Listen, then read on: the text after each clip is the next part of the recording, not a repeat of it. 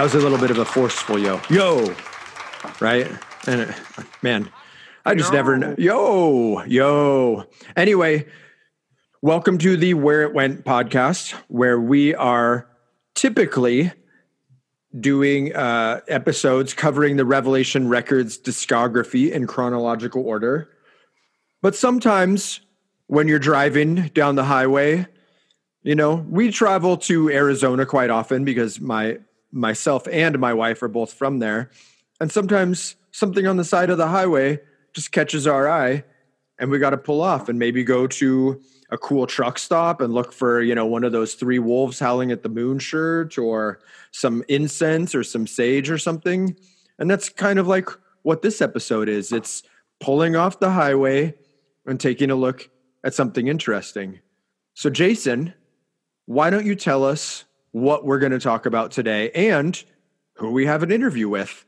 So, on the side of the highway today, I could not help but notice how nice the layouts for Speak Out, Start Today, New York City Hardcore The Way It Is compilation, and of course, Judge, Bring In, IN, It Down. Apostrophe. Look. We said this is the big. We refer to this as the big. This is the big 4 Yeah, design wise agreed. of that era. Of that era, yeah. Yeah. So this is uh this is what was said, volume two.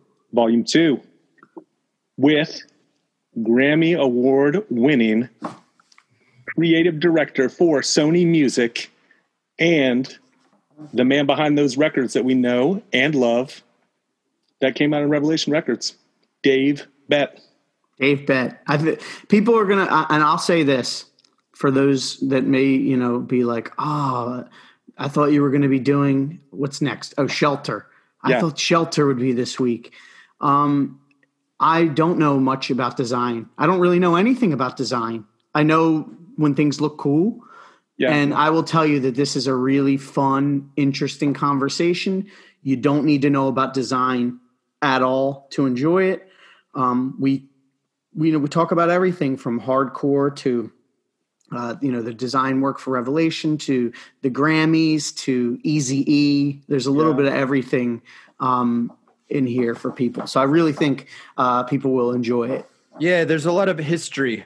And if you're interested in music, if you're interested in design, if you're interested in Revelation Records, if you're interested in podcasts, I think that this is a good, you know, not too long interview conversation and it was it was fun and interesting to do and moved very quickly. I was like, "Oh yeah, we'll be in and out in an hour." Right? And then I was like, "Oh shit, it's an hour and a half. I need to cut this." No, we were like, and then I keep saying, well, we have one more question. So I could I seriously could have kept asking him questions about these records and um some of the some of the post rev material that we started covering like I, I, I we could have got lost Yeah, in that. I, I I could have kept asking about that stuff.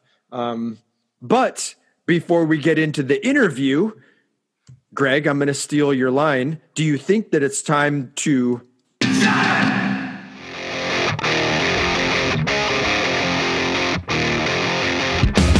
What's up, Revelation Records fans? Joe from Hellminded Records here to fill you in on some of the killer records we're churning out. So stick around for just one minute and I'll drop some info on how to win a free Shades Apart test press along with a special coupon code for our web store at hellmindedrecords.com. Kicking things off is the first record in 19 years by New Jersey's finest power trio and former Revelation recording artist Shades Apart. Mixed and mastered at the Blasting Room, Eternal Echo is a 10 song shredder which is now available on limited Blue Ocean Waves and black vinyl. Keep an eye out in 2021 for more coming from Shades Apart. Next in line, the first release in over 27 years from legendary New Jersey hardcore unit No Escape. Featuring Tim Singer of Dead Guy and Kiss It Goodbye, along with Steve Credello of Turning Point, this brand new six song 12 inch is due out late January 2021. Pre orders begin early December 2020 at hellmindedrecords.com. On deck for spring 2021, we've got several killer releases in the hopper, including the debut LP by South Philly's crossover thrashers, Honey. featuring Jay Laughlin from Turning Point on guitar and vocals, this record is for fans of Power Trip, Iron Reagan, and Mind Force. And that's all for now. Thanks for listening, and be sure to follow us on Instagram at Hellminded Records and sign up for our mailing list for a chance to win a free Shades Apart test press. You can also use the code Where It Went to save 10% on any order between now and November 30th, 2020 at HellmindedRecords.com. All right, so that was uh No, we got to shout it. Shout Oh yeah. You're gonna. Oh, I see what you're doing here. You're talking about the ad. Yeah. I- you know what? I I I don't know if I feel right about calling it a commercial. Uh, Mm. a radio spot. I guess it could have yeah. been at some. Yeah, it's, I know it's I know what you mean because to me it's just like oh it's my friend Joe talking over cool music, telling Right. you about cool music he's releasing and there's a there's a download code. Yeah. I think that's really. and I thought, you know, one thing I want to shout with with uh, with Hellminded, um, you know, I know last time I mentioned they're releasing the One Up discography. We got a name for it now, Many Miles Long, um, summer 2021. Stoked about that. But they had a Black Friday sale, and uh, 50%, I believe, of the proceeds went to the Trevor Project and I think stuff like that's awesome. So like I'm just super proud to be uh, you know working with a label like that and you know showcasing a label like that on the pod and people should definitely check out the website and order some stuff. Um, Yeah, I've, Yeah. I've heard, I I believe that I saw that the No Escape uh, record, the time got pushed back because Yes, of there was a- pressing plant, and apparently Delays. that's a, a huge thing right now. I know the Vanguard uh, press record pressing has been pushed back because of that, and you know a lot of it has to do with not just the societal shutdowns that we are experiencing right now, but Mhm. it's just a strange time for producing physical products for music anyway. I run a label that only presses cassettes. And last year, America ran out of tape. The tape that goes inside of a cassette, there was a shortage of it. So, uh, like, there was delays for that. There's delays for vinyl. There was like two main plants for um not mastering but like cutting plates or something like that and one of them burnt down last year Oh, that's right. So and who like- lost all of their stuff? There was a company that we know that lost Universal. it. Was it Universal? yeah, No, a or- fire yeah. in the office and they lost a bunch of masters yeah, yeah. Yeah. There was a Fuck, band that we know and love that lost their masters. I can't remember who right now. That Yeah, so it- it's that uh, it's interesting because so I, I know this this conversation could be kind of dated because we're talking about things that are hap- current affairs. But last night I went to a friend's house and we watched a Liam Gallagher quote unquote live stream, and he was like, "Oh man, but the thing is, I only get to watch this once. Like the the live stream wasn't saved. It was just like you sit there and you watch it the one time." And I was like, "That's actually fucking awesome. yeah, that's like going to a show. That's going to a show. That's like there's something to me that's exciting about a potentially self-destructive aspect of art where it's like you have a finite amount of time to experience this art. These episodes that we're creating, you could go back to. Someone could discover this episode in 5 years, 10 years, whatever, however long it's hosted online. But Yeah. I really appreciate art that maybe you know like uh i have records where you have to break a seal or you have to open an envelope or something Yeah. like that and then it's it's like done forever. And i think that, that that's actually really cool. But as dr octagon says in one of his songs i'm destructive. Whoa, that was that was a dope that's call like out. something Good that I- that's yeah That was. that's something that I, I i i tell my wife that all the time. I'm destructive. And she's like Well, what, what do you say? I think you know, especially with hardcore, a lot of it, it that you know, even when we started going to shows, like yeah, there'd be video people videotaping. I mean, that's dating my like. I still say like, oh, you know, did Hate Five Six videotape this? Like that's mm. just how I you know just speak because we're from the days where you'd see somebody with the big camcorder, Yeah. you know, recording. And while I think it's cool to document stuff, there was something also cool about being like, you know, You're at a show and you're there in the moment. Yeah. And when it's there, when it's done, you were either Yeah. there or you weren't, and that's it. Um, so, you know, that's that's something definitely to think about. But um, I I also wanted to just give a bit of bow to everybody who reached out about the judge episode. Mm, yeah. Um, it meant a lot. It seemed like this was one that really resonated with a lot of people. Um, and, you know, we just really appreciate those guys, you know, Porcell and Mike, Mhm. uh, for opening up uh, and, and talking about everything with us and, and trusting us Yeah. to properly represent um, you know what judge were and what judge are so you know shout out to you know mike judge shout out to parmananda porcell um, you know it was awesome. And and i also want a bit of bo hav for opening up uh, at the intro because we had people reach out and say that they really appreciated the honesty. And that's something that we try to do here is be honest. And sometimes people might not like it if we you know javier has a hot take or you know something but we're just trying to be honest. We're not trying to Yeah. you know look cool for anybody or or anything like that so Yeah, I actually had um, a couple friends of the pod and just you know people reach out to me. Um, uh, Brooklyn, Dirk, uh, Nathan Bean, Don, John Orton. You know, a few people just like reach out to me. Some of those people I'm in group chats with. Some are you know communicate just through Instagram or whatever, and they're just like, "Yo, like what you said." What Mike Judge said that episode. It was a, a really powerful thing. So uh, I, I would like to. Um, I don't even want to say bit at bow. I just want to send a lot of love to everybody who is either themselves struggling with addiction, who is overcoming addiction, who is maybe in the middle of addiction, or has, you know, come out on top of addiction. And um, also, if you are a straight edge person and you have someone in your life who maybe you think is struggling, reach out. Reach out, ask them if they need anything, uh, maybe offer some sort of distraction.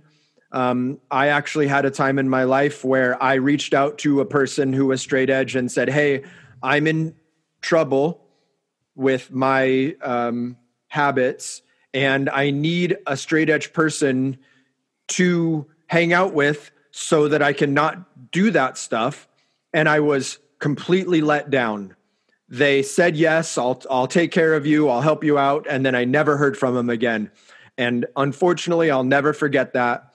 And yeah it sucks Um, man yeah, and that's- it, it was yeah it was it was a, a, a terrible experience and so if you have uh, uh, now on the other side of you know being uh, in the middle of addiction or whatever. I have reached out to people that i hung out with before and was like hey what you're doing is fucking dumb. And i know it's dumb because i was doing it Yeah. with you. So why don't you fucking knock it off? And you know that might not be well received but sometimes people uh you know they need it to be uh keep it simple and keep it clear. Yeah. um and so you know i think Yeah. that everybody has a responsibility especially right now in these really fucked up times to look out for one another check in on one one another and um you know just make sure that, that your friends are doing okay and if you're Yeah. if you're straight edge you know uh, don't you know I, I know a lot of i think a lot of straight edge people have a tendency to like oh did you hear so and so broke edge sure and then make it this like judgmental you know thing or oh man. And javier's right. Instead maybe reach out. Hey i i heard that you know are you okay? What are you doing? You want to come because- play yahtzee? You want to yeah, come like play trivial but, pursuit but also. Yeah. but also, I think one thing that people that are knee deep in straight edge sometimes don't realize is that just because someone stops being straight edge doesn't necessarily mean that they're lying in a gutter with a needle in their arm either. There's people who can, And if they are, then you should go and pick Yeah. them up out of that. Yeah. gutter. Exactly. Yeah. You should- and not just be like, oh well, serves you right. You're- right. you And know. and it, it that, if that is your friend, then you should help them. If it's just you know, I don't want to say like if it's just some random person, you don't have to help them. I think we all have an op, uh, obligation at on some sort of human level to want to help people. Um, but you know, especially if it is your friend, you know, and it does get hard because at a certain point, like, man, addicts are really hard to deal with sometimes, and not everybody has the uh, emotional strength to deal with that. But maybe you could point them towards someone who has, or at least suggest it, or you know, I don't know. It's a really complicated situation. it is. Yeah, too much, it is. too much for us to get into. Too much but to I get wanted into. to. I wanted to get that out there. That Yeah. I really appreciate, and uh, I mean this. I, I love all the episodes we've done, truly, Mm-hmm. and I, I love the conversations we've had. But this one for the for the judge album really, I think- I think stick out. This the will be one. bringing it down episode is the most emotional episode I think that we'll have in the this journey. Yeah, in this journey. Yeah. So, all right. should we get into the interview, or do you Um, I guys just wanted to have a, a quick a quick bit of bow to my dude Clint from Organized Crime. Again, he sent me a really nice care package this week, and um, uh, Ooh, a package? yeah, package. And also, like I said, anybody who runs a independent label in hardcore right now, just try to pay attention to what they're doing. Bandcamp has been having a lot of, you know, artist Fridays. I think they just did the last one of the year where they the artists get to keep 100% of the proceeds. Yeah, I tried to share a bunch of Yeah, links so- on my Instagram because it's My- important to do. Yeah, so like my dude's Rot In Hell just had a new live EP come out on Bandcamp only, and they're donating the money to Temple of Boom, which is an independent venue in Leeds, I believe, in England. And so it's like Rot In Hell's getting all the money from Bandcamp, and then they're donating it to to a venue for you know trying to stay open through these crazy Yeah. times. So that's the kind of stuff that you really should pay attention to. And you know when they say vote with your dollars, it's like this week I saw this fucking Metallica bootleg shirt that I really wanted to get, and it was a nice price. And I was just like, you know what?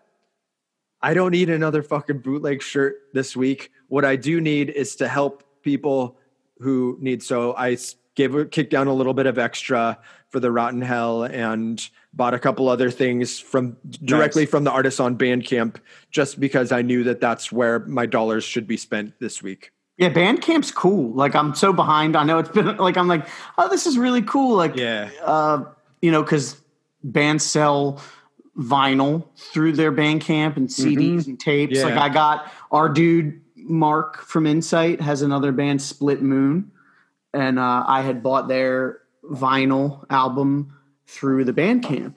Um, and it's just it's a cool way to support the artists. Yeah, one of the Um, cool things about ba- buying physical product, usually through Bandcamp, is that you also get a download of the music, and you can download it in whatever format you want. You could do Wave, FLAC, MP3. You know, sometimes the the Bandcamp. one of the things that I enjoy about Spotify is that you, you can build playlists.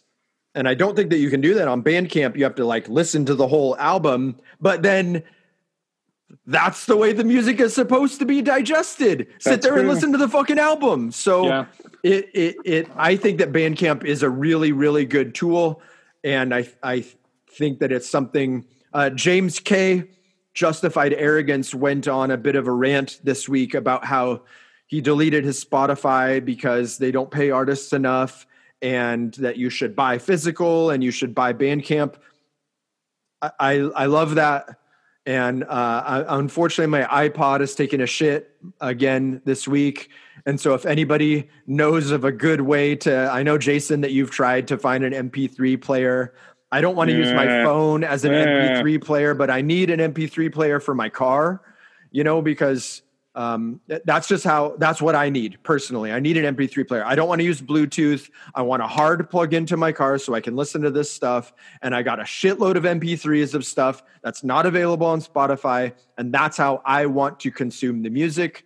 and I s- highly suggest our listeners to do the same. And Revelation Records also has a Yeah. band camp that is being maintained by my dear friend Igby. Um, so, Check uh, it out. yeah, check it out. So, all right, let's let's hit that inter. Oh, Jason, I'm sorry. Greg, come on. I know. But uh, I'm just kidding. But I did buy that Metallica shirt, but that's no surprise. I think it is God, the Tour 92 one. Yes. That's- yeah, yeah, that thing is sick. I th- oh, It is man. sick. But I'm, gonna, gonna go to, I, you know. I'm gonna buy I- it. I'm gonna buy it next week. I'll do it. I wanted to.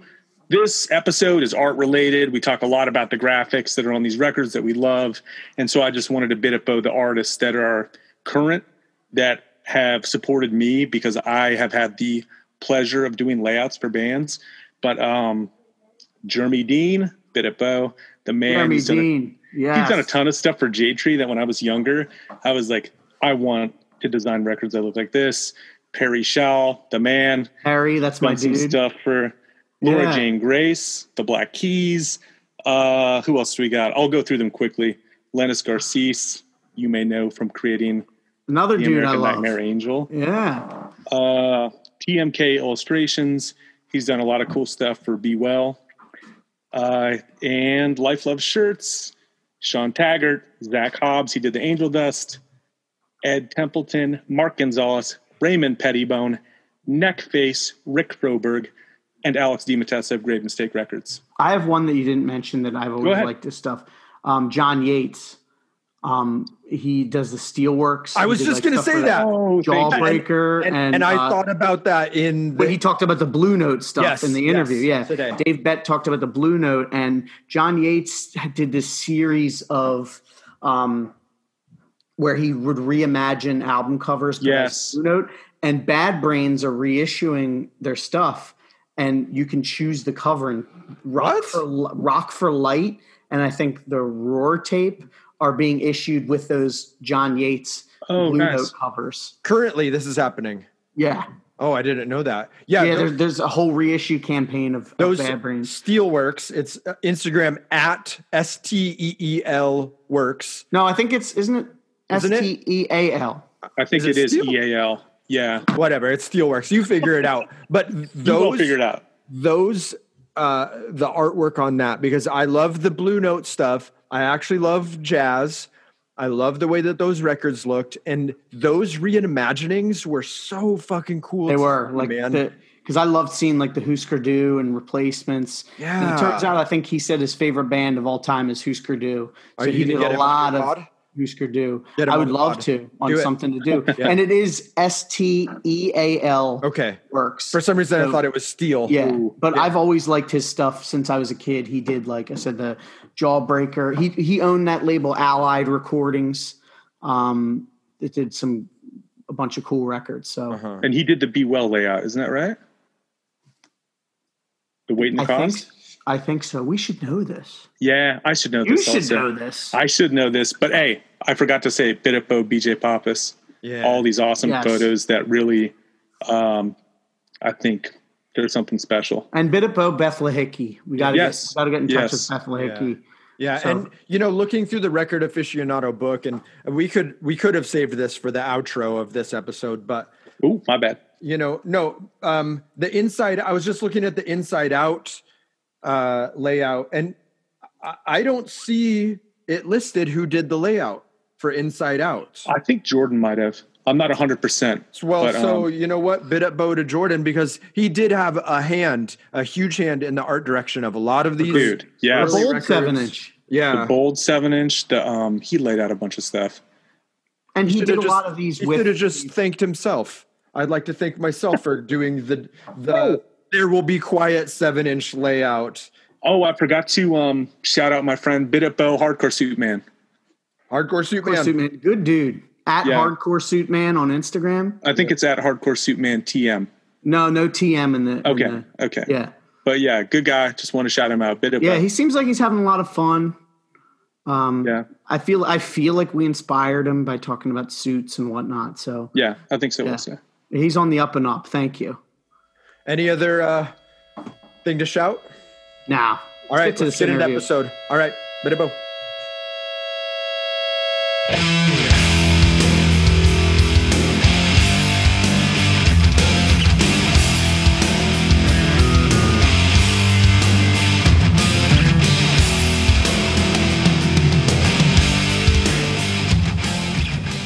All right, let's get started. We are cool. here today with the great.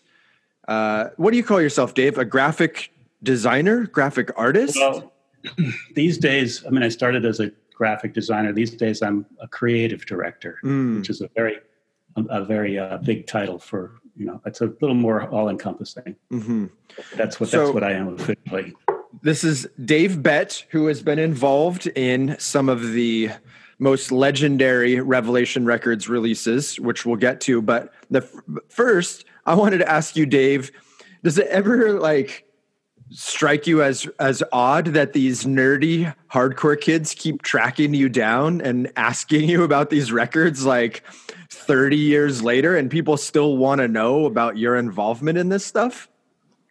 I think it's pretty amazing. Yeah, I, I am a little surprised because um, it's not like they're like uh, the those bands have a huge following, but they have a dedicated, uh, you know, people who live the life, which is really I, I really admire that. Yeah, Um, there's a lot of cult status around a lot of these records. everybody who I've I've been approached about that has been totally cool and and and really uh, obviously knew their shit. So it, it, it's pretty it's pretty flattering to have been a part of that. Not that I knew what I was a part of at the time, but looking back on it, um, that was pretty life changing. That that short period of time really exposed me anyway on a personal level to a, a different world that Yeah. In, pretty uh, awesome.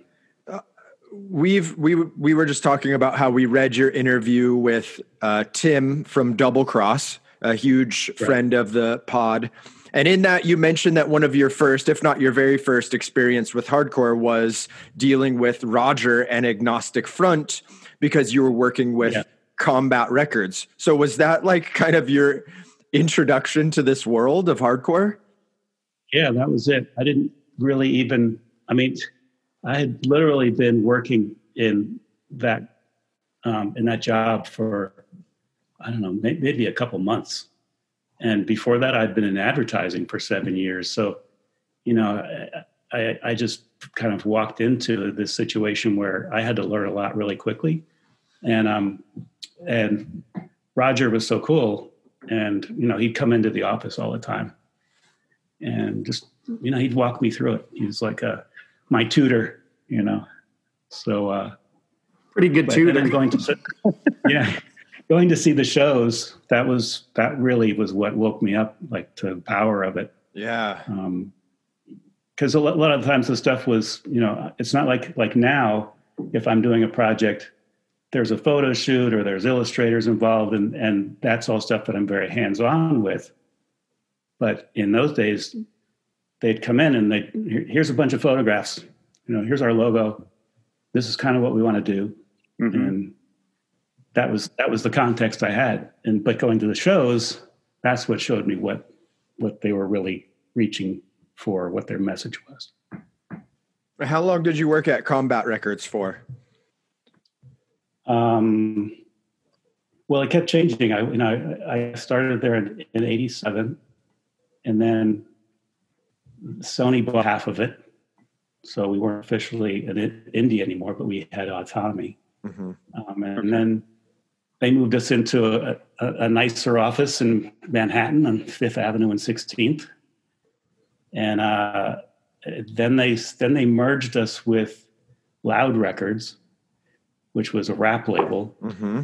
And then they closed that down. They laid laid people off. They closed that down. And then you know I got a call from Sony. They were like, "You want to come work up here?" So so that that that was a period of about God, it was like 17, 17 years. Is that possible? Um, 87 to 2000. That was relativity and combat and in effect. Mm-hmm. And, I've been at Sony since then. How many other like hardcore records did you have a hand in, in in your time there? I think maybe the Sick of It All, Blood, Sweat, and No Tears. Did you have a hand in that? Mm-hmm. Yeah, yeah. Sick of It All did a few few albums with them. Mm-hmm. Um, but um, and then you know we had a lot of metal bands. You know, I wouldn't call them I wouldn't call them hardcore, but they were they were hardcore. In Uh-huh. you know, just the meaning of the word. Was Nuclear Yeah. Assault in that fold? yeah, nuclear assault. Uh, we did Ludachrist, mm-hmm. um, which became Scatterbrain and Death. You know those yeah. kind of bands. That Death record looks awesome. Yeah, the Death Leprosy record you did, right? Yeah, yeah, yeah. There were, um, there were a bunch of those.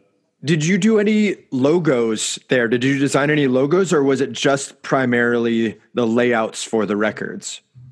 Uh, for for the Revelation stuff, there there were logos that were pretty much established already. Mm-hmm. Um, did different type treatments and things like that, or just cleaned them up, or you know, adapted them to whatever the new record was. Yeah, I know a lot of those early bands like they were hand drawn logos or like based off of types and so i'm sure f- to go to print you had to clean that up a bit. Yeah i mean sometimes it was they were they were um, there wasn't really a typeface that that matched it exactly so i would get the the logo and you know the, the big tools at the time because everything was was paste up. There was no there was no computers. Um, we didn't even have a scanner really per se. We had, you know, I had a black and white copier and would copy it and then I would ink over it and clean it up that way. And that, that became art. You know, I have, I still have a bunch of that stuff in, in my pile of, of souvenirs.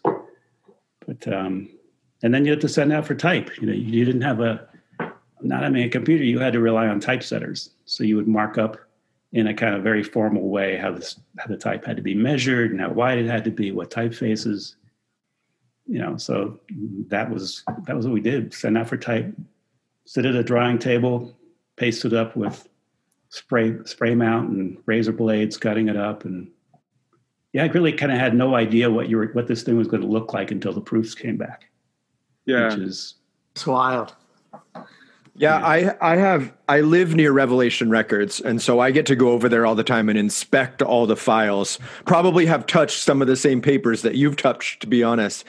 and and I can see the glue, you know, and and uh, you can see the like marker coming through some of the papers, and and we talk about that all the time on this podcast. How incredible it was that you designers and artists did all this stuff with actual tools and not mm. computers. Like it it blows my mind and I think that it's so cool to see that stuff. Yeah. Yeah. Yeah, so it's a much different process now. It's a lot more democratic. I mean, the, those bands, you know, they they they had there were only there's only so much they could do with the technology that they had on their own. So they relied on people like me who who could put it together and and and make it into a package. But um, yeah, and, and I look back at some of the stuff that we did back then, and you know, we we had such low, low budgets and quick turnaround. Sometimes we'd see the we'd see one set of proofs, and it was like, ugh, I'd like to make a change to that, but oh, no, we got it. We got it. It's got to go. It's got to go as it is. You know, I looked at the, you know, I pulled stuff out and I looked at the back of the the um, the compilation. And it's like you can barely read the type in the over the CBGB photograph. I'm like, oh, well, I would have changed that if I had time or, or the money, but stuff like that. I mean, you know, you did what you could with what you had. So um, there were definitely limitations that way. So, not to jump around, but to sort of start at the beginning, how did you get yeah. interested in doing design? And were there any like album covers from when you were growing up that you you know obsessed over and were just like oh my god like this is what i want to do. I want to i want to be the one to to put these together to design this kind of stuff i don't i think i think it was it was probably more about just wanting to be in music. Um, some of the you know there definitely there were you know i grew up you know in the 70s there was was kind of a, a, a a heyday of of album jackets. You know, there were some pretty classic things. Not not that I had always liked the music that was on them, but the covers were were pretty creative. Um, trying to think of one offhand, but I can't. But um, you know, I went to school for design, photography, and illustration. I mean, I covered all that because those those were the kind of tools that I wanted to have at my disposal Mhm. but um, I you know I had no I no no idea that I'd end up working in music. That was that was kind of far fetched for me, and it just I just it was total luck. I mean, I was working in advertising, and, and it was so soul crushing. Like I I just I just really hated it, and every time I'd make a move to leave, you, you know, it would suck me back in. Um, but um, I had a friend, Mark Weinberg, who was uh, a fellow designer. He was uh, he was one of the first art directors at Spin magazine. Heavily into the Clash, you know, turned me on to a lot of that kind of music, and he he was freelancing for these indie labels and Relativity and Combat, you know, being one of them. And he, I called him up one day. I was just desperate after this horrible advertising meeting, and it was like, Mark, what do you know? What anybody out there who I could get another job with? I got to get out of this. And he's like, well, you know, I I, I freelance with this label that they want a full time art director, but I want to play golf. I want to have the freedom to play golf. I want to freelance. So I went there and got the job. It really kind of sight unseen, which I still can't believe. But that was my door into into the music world. And not long after that, you know, like we it was a it was a label that was really. I mean, I took a lot of risks doing that because, uh, you know, I quit a, a job that was kind of easy and comfortable and and paid me okay. Took a big pay cut to go work at this indie label, which at the time was like right off the tarmac of JFK uh, in a warehouse. A lot of questionable characters there. Uh, yeah, the the owner of the company was had issues, um, but it was an exciting place to work. So um, you know, I dove into it. It was a lot of metal bands and guitar gods, and you know, people like Joe Satriani. That was a big deal at the time for us. Um, Steve Vai, and uh, yeah, and then Jordan walked in the door, and I guess we were we must have been distributing them at the time. So he, uh, you know, he asked for help with artwork, and that was that was it. He started bringing me jobs. Hey, can you help with this? Here's the stuff. So, So- that, that was really how it started happening. Sorry, I was going to ask what was the was the first thing that you did for Jordan um, reworking the Revelation logo? Yeah, yeah. It was it was kind of it was rough. It's it didn't change a whole lot, but the type the type was refined. Everything got well. You know, again, it was a cleanup job, um, and setting it in proper type, and just that became an icon, which was cool. Yeah, the first couple releases, um, like the sick of it all, there's the R and the star, but it doesn't say revelation under that. And then before that, there was a star and then it had the number. So it's like he kind of had that idea, you know, and, and Yeah. they, they wanted it, but um, it's cool that it, you know, it, it needed a, I guess, a professional's uh, hand to make it what it is, you know. And they're what- still using it now. I mean, yeah. you know, Well, make, makes a great T-shirt. Yeah. That's Yeah. Definitely recognizable as a brand. And stars have kind of been a theme of Revelation from day one, you know, from the Together comp and uh, in on the some of the lo- labels and then in the way it is comp. And we're all huge fans of this record aficionado book. And in the back of the book, you know, it has the Letratone page Oh, of, yeah. of all of the stars. And um, Wait, wait, what is that book? uh, it's called Record Aficionado. Um, Yeah. It's by J Bill. J. Bill. And it's so this is volume two, and it's literally just the first uh, 22 Revelation releases. So it's got a lot of your your work in here.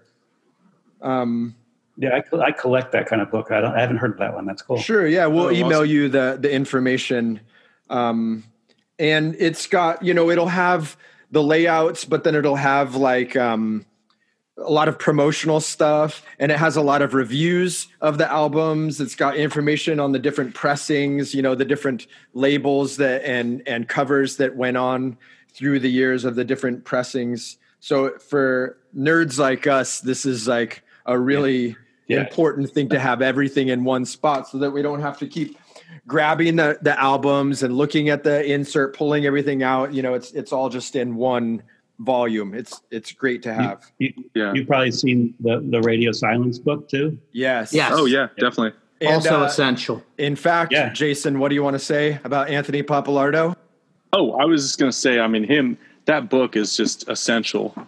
I mean, it's just. I think the first um, true punk hardcore book that was done um, with a good eye for design work, and I think. Yeah, It, it's really really nicely put together. you have any memories of talking to Anthony about working on that and pulling out the? Um, there's just some great photos. I don't know if they came from you directly or not, but uh, there was a note written from Jordan talking about, in quotes, the obvious design of the um, The back break down of the the walls judge. Right? wishing Oh, wall press. oh, wishing well, my bad. Yeah. So I could, I could read this to you. It's it's it's it's like it's perfect. It's it's it's very much about that moment okay. because it's on it's on a little uh, like a cutout piece of of Revelation sta- uh, stationery. hmm Um, Dave Judge came out ex- excellently. Thanks. I don't know if you've noticed, but you you're doing things that you said were too obvious in quotes. When we were first doing the NYHC comp, it's good to see the back of the Judge LP looks almost exactly like the original pressing of Youth of Today Break Down the Walls, which you showed me as an example of poor design because the layout was too obvious. I guess we like it obvious. The, the music and lyrics are, so why not the artwork? Which I, I remember those convers- I remember that conversation with him, you know, because I, I was taking it as, you know, design is design. And and what I was not ready for yet in those that early conversation was that you're designing what's appropriate for the for, for the for the artist and for the audience and for the music. So, mm-hmm. you know, yeah, good design, you know, you can look at something and go, oh, that's beautiful design, or you can look at something and go, that design really fits what this is about. So that's what that's kind of what he was he was teaching me at that time, which sunk in in a in a very good way. Oh, that's cool. Um, do you remember the first record cover that you did at Relativity? Sorry to jump around, but do you remember the first record cover that you designed? Uh, the first one I did was for the Brandos, which was Okay. a, a that was uh, they were one of those bands that was supposed to do something big, but but didn't. But Dave Kincaid, who is the singer, he's still he's still making music. Um, very good guys, and, the, and the, they they their cover was shot by Mick Rock, which you know Ah. that's a huge that's a, that's a way to walk into into you know graphics for music is to Yeah. work with a Mick Rock image. But the, but the one that I that was the most fun that followed shortly after that might have been simultaneous was actually doing a an album for Joe Satriani, who had an album called um, Surfing with the Alien, Mhm. and we thought, well, let's use some Silver Surfer The art. silver surfer got on the go- cover yeah Yeah, yeah. So I got to go into uh, Marvel hmm and and meet those those guys and and they let me like it was kind of unbelievable they let me look through their flat files of all these amazing illustrations for silver surfer so you know that's that's the nice thing about working in in music is you get to have experiences like that where you know you grow up with comic books or whatever and I w- were at- actually was a at huge Marvel. I was a huge comic book nerd when I was a kid and loved Silver Surfer. So I always thought that was interesting that that cover uh, had Silver Surfer on it, and it kind of I never really put two and two together that someone had to like go there Yeah. and do that. You know, it. So hearing this about that is actually really cool to me. yeah yeah it was a great experience That's awesome. And then you came, so met up with Jordan. The first thing you did for Rev was the way it is comp, right? And so, Yeah, What- I think. Yeah, I, yeah, I'm not sure what the order was, but that that could be. I mean, there there were there were you know, for what four records in quick succession. So Yeah. Mhm. Yeah, it, well, if we go in chronological order, Rev 7 was the way it is comp. And then um, the next record was Youth of Today, Break Down the Walls.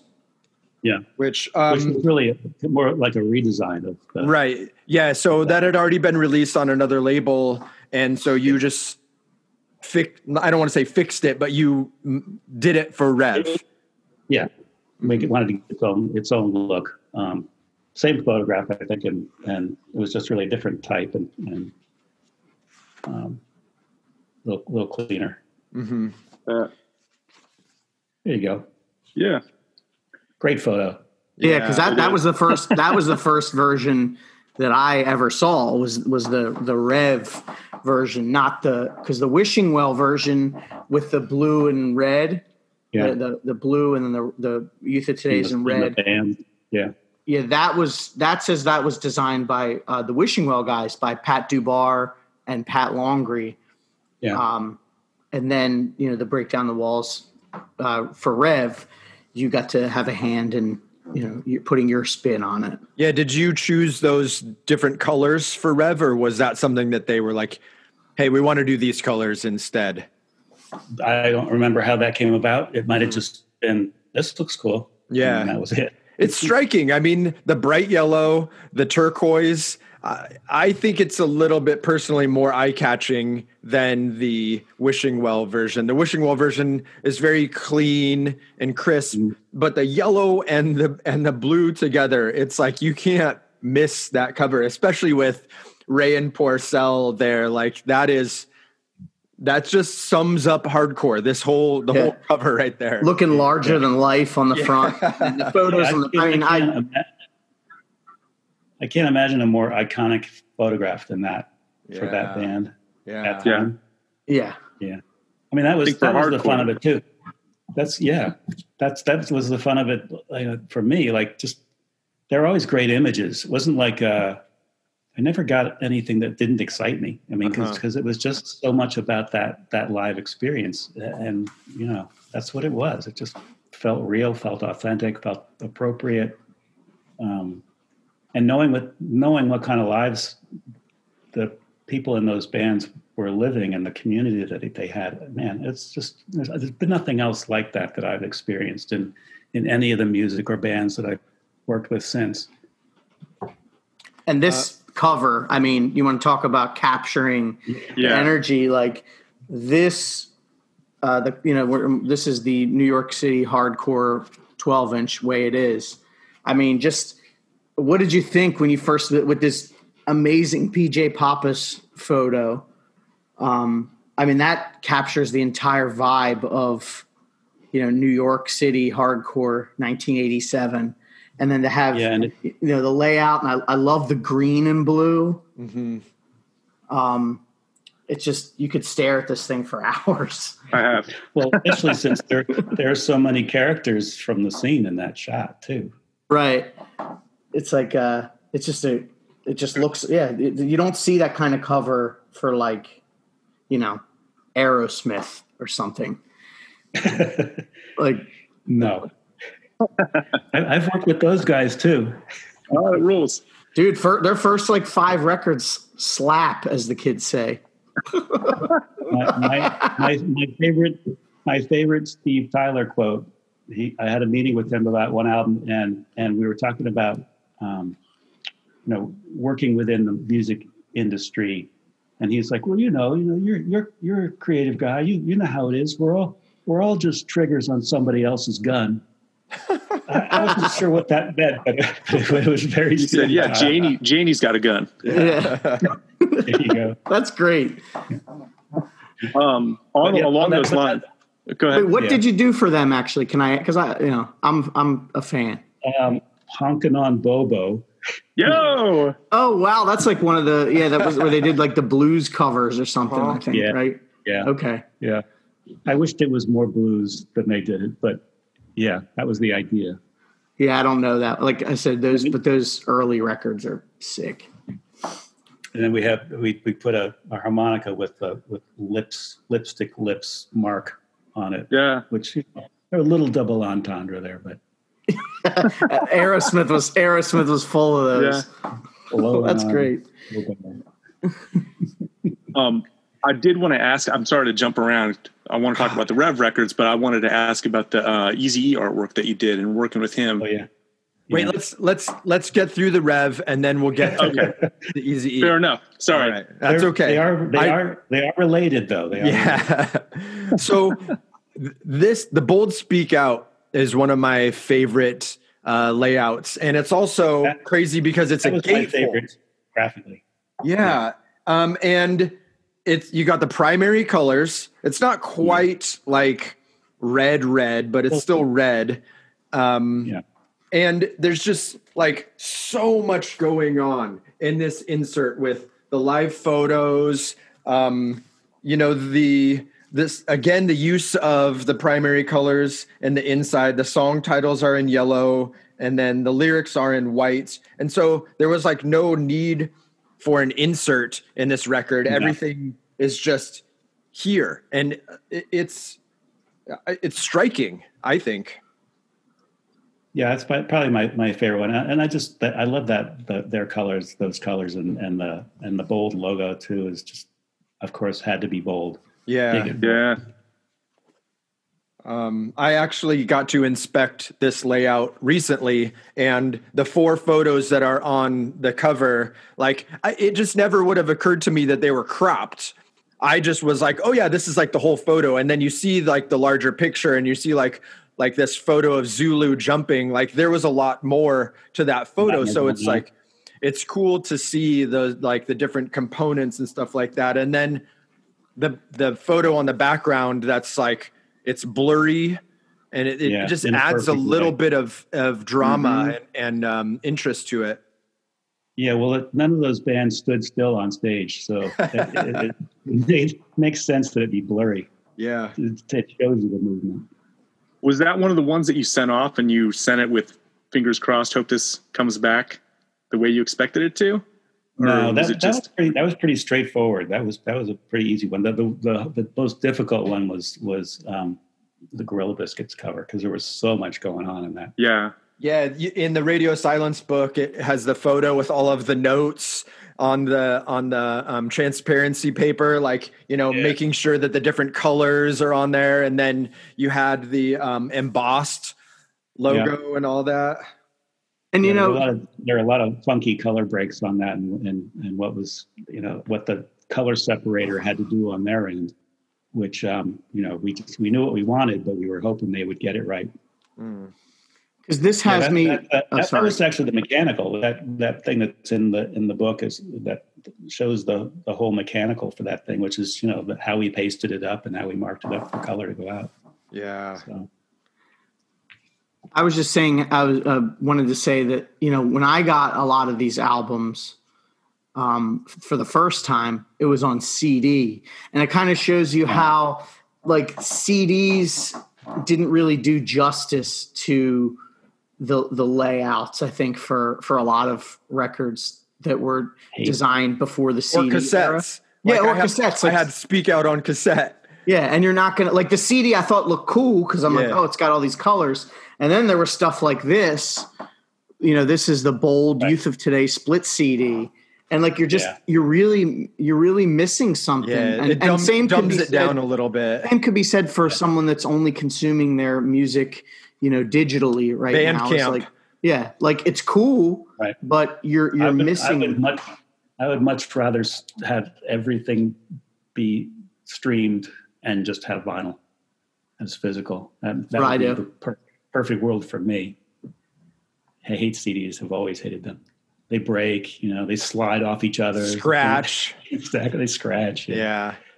I'm a Yeah, huge like- cassette collector, so I love uh, the way that some of the layouts look on cassettes. But like, it is different because it's a different size, and you don't quite get the same. You know, it's Yeah. everything's smaller. But uh, man, I I still I have a lot of um, sealed Revelation Records cassettes currently. because because a good example I think is the bold this the CD like you're not getting that gatefold like Javier talked about Yeah. um, and you're you're just really not getting the, the full effect. The question I wanted to ask is this actually says both you and uh, Beth Lahickey um, design this. So what what did that entail? Like, um, I, I, I wish I could remember. Um, I really, I really don't remember. Maybe you know, I don't, I don't even really remember who who she was, which you know kills me because I wish I could remember everything, I've- every detail I- about that stuff. I've asked if we could track her down for an interview, Yeah. and I'm still working on it. She wrote a book for Revelation about straight edge, and she was involved in a lot of these, you know, early releases. And um, all I can all I can figure out right now is that she's somewhere in the Pacific Northwest, and Mhm. that uh, Well, we if, might. you, if you find out, let me know. Okay.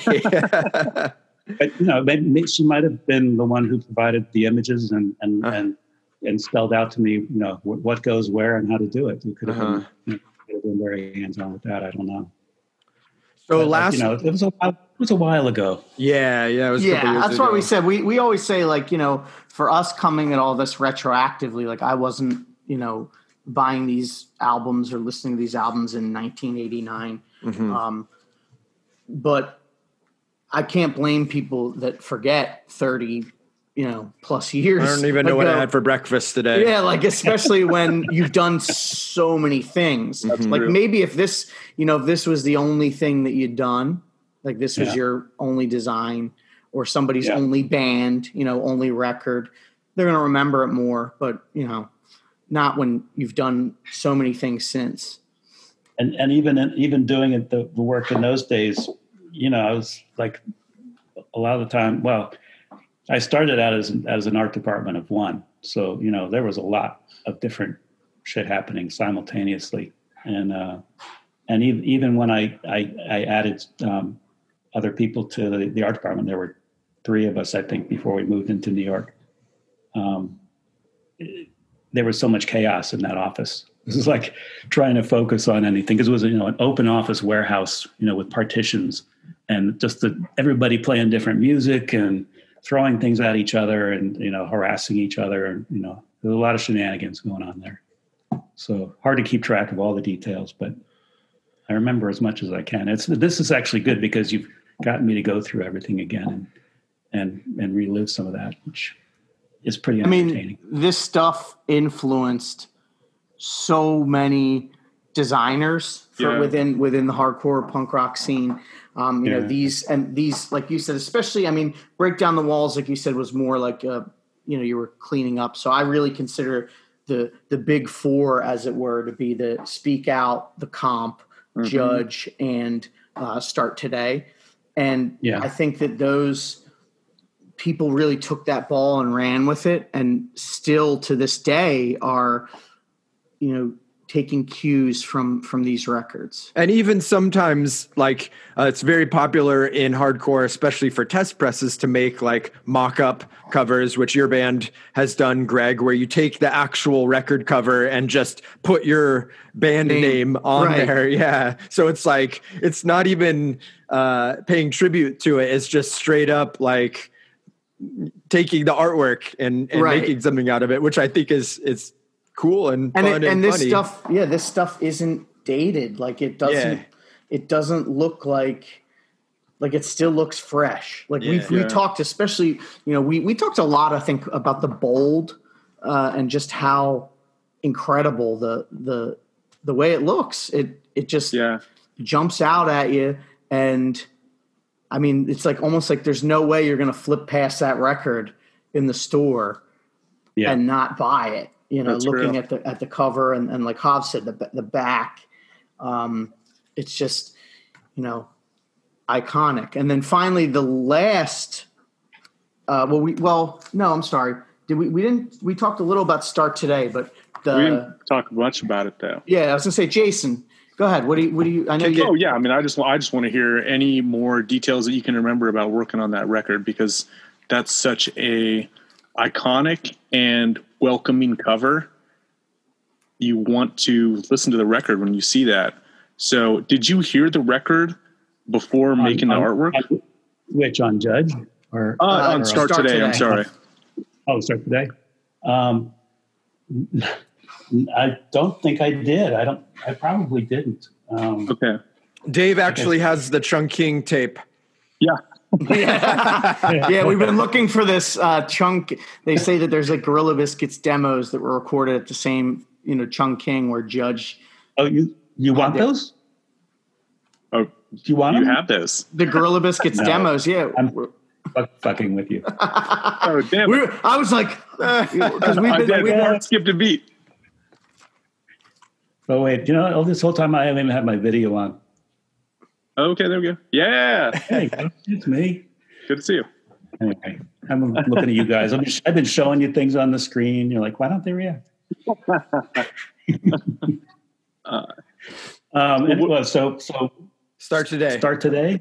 yeah. Yeah, I mean, again, amazing photos. You know, mind blowing. That I'll tell you how that how this this album came about. Um, the, the artwork, anyway. Um, Walter came over to my apartment. I was living in in Brooklyn, and he comes over to my apartment, and here's this guy, you know, who, you know, as far as I know, represents, you know, this this hardcore band, and uh, you know, he comes to my apartment. And he's, you know, he's just this really nice guy, you know, very very warm and and and treating me so nicely. It was like kind of wasn't expecting that right off right off the bat. But he comes to my apartment, and my wife is, is has had a baby. You know, we have a baby, so she she and, and the baby are napping in the next room. So there's Walter and I, you know, in the living room, whispering about, okay, I, I want to use this, you know, this this cartoon of this guy. It was just, it was just a very funny little moment. I mem- I remember that pretty vividly. But yeah, he came and he and he dropped all these things on me, and and we talked about how we were going to put it together, and um, and then you know Jordan was nice enough to pay for the embossing and added that nice touch to it. It's like they knew. I mean, they knew that this was like this was a big one. I mean, Must have. Jordan's told us this. This is their their biggest seller. Like you yeah, know, they you could they've never. it was going to be worth it. it's never gone out of print, to my knowledge. Like I think it's always been in print on vinyl, CD, cassette, whatever. And uh, so it, it does seem like they really pulled out all the stops. Like, and even on this, this is a later pressing. And they they they brought back the embossed because I think for a while Yeah, they it- didn't have the embossed cover, and the inside I don't know if you can see has uh, Yeah, the inside. So print. the the inside inner print, yeah. the 25th anniversary of bringing it down and start today both on the inside have like you know on the judge one it has printed hammers inside and the gb one Oh, it has printed gbs inside so they they went like nice. an extra mile Nice. Yeah, great. That's cool. I, yeah, Jordan had had contacted me about doing the the anniversary um, package for Start Today. I couldn't do it, which which bummed me. That would have been fun to do.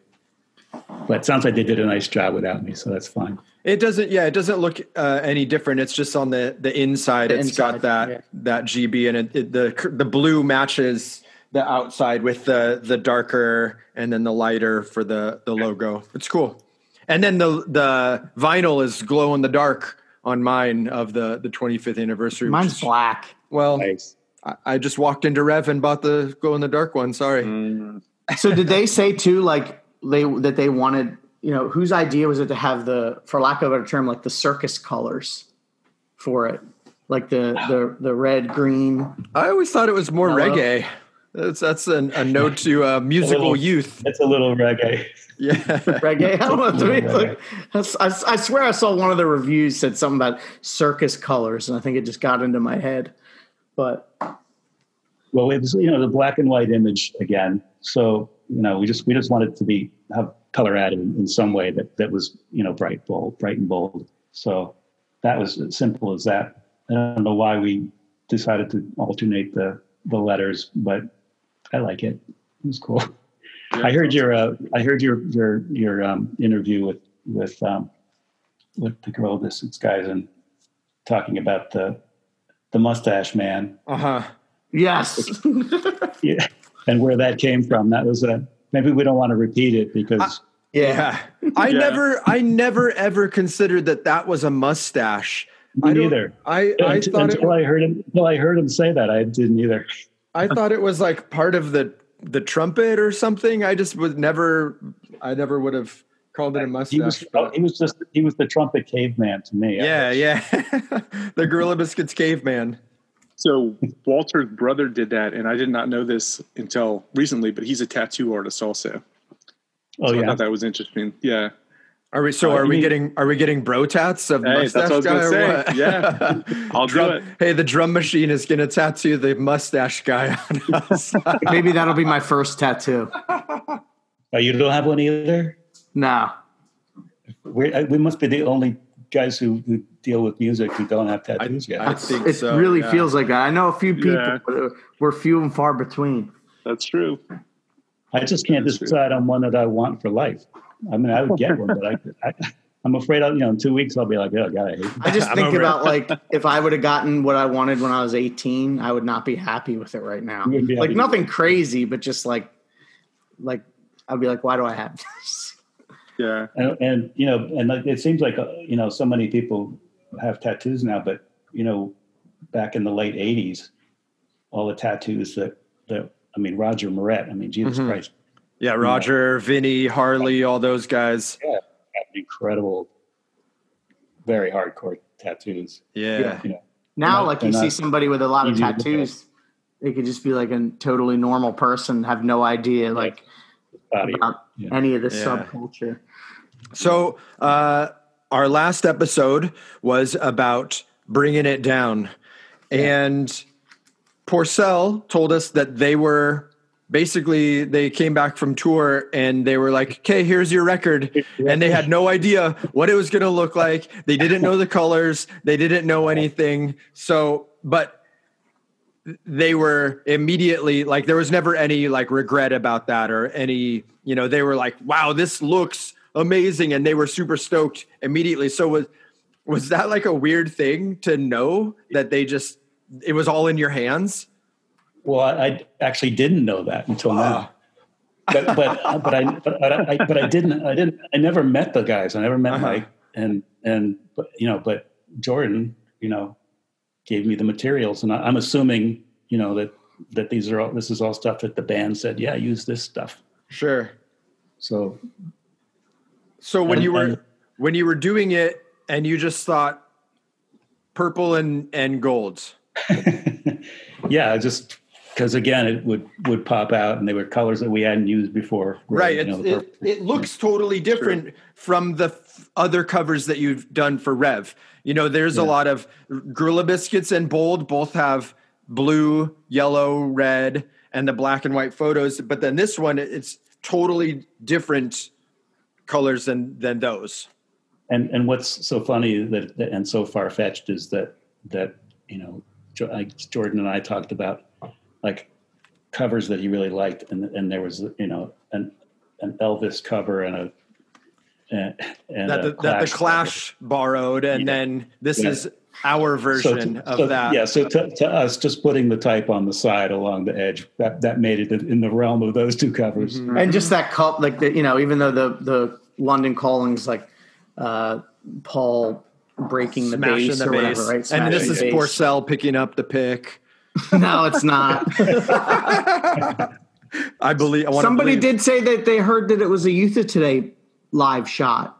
I forgot to bring that up. I, I just noticed that he's wearing uh, Chuck Taylors and not Nikes here. I like that. yeah. I, I'm I'm into Chuck Taylor's. Um, one thing that I really wanted to ask about this is the use of the Berthold City font, which is become a integral part of hardcore artwork taken from SSD, the Gorilla Biscuit 7 inch, all those.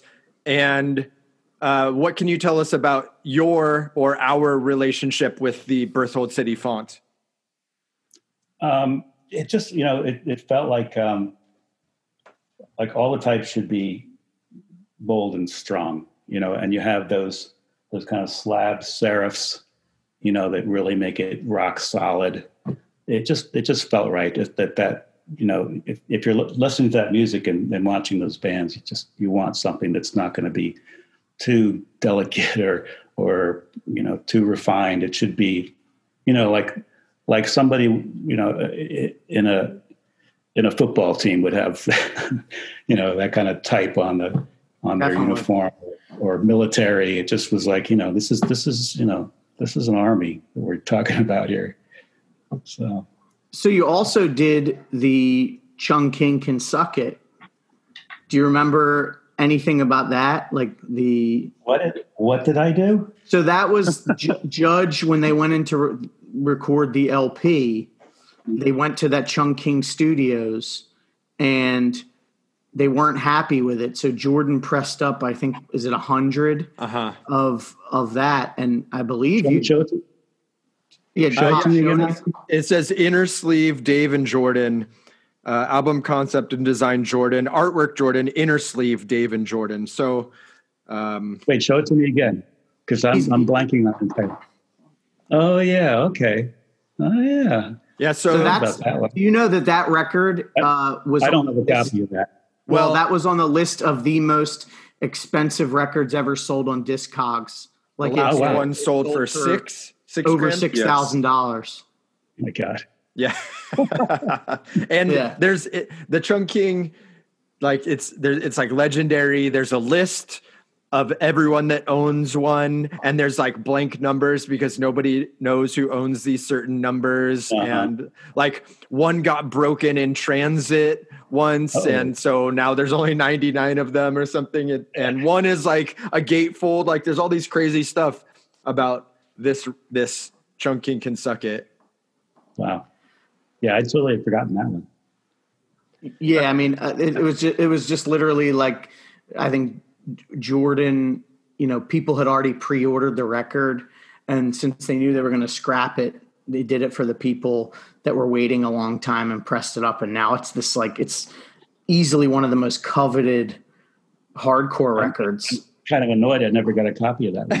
yeah, right. Like it'd be nice to just have, be able to know that you're sitting on ask Jordan. Ask Jordan if there's any uh, in, In the, the vault. vault. In the Yeah. vault, you can Yeah. have, or you can buy He's probably- lenses. Yeah. Probably- So- I'm not gonna, I'm not going to give Dave one of these. There aren't enough, there aren't enough to go around. I I wanted to before we moved out of Rev. I wanted to. I mean, you already said the bold was your favorite.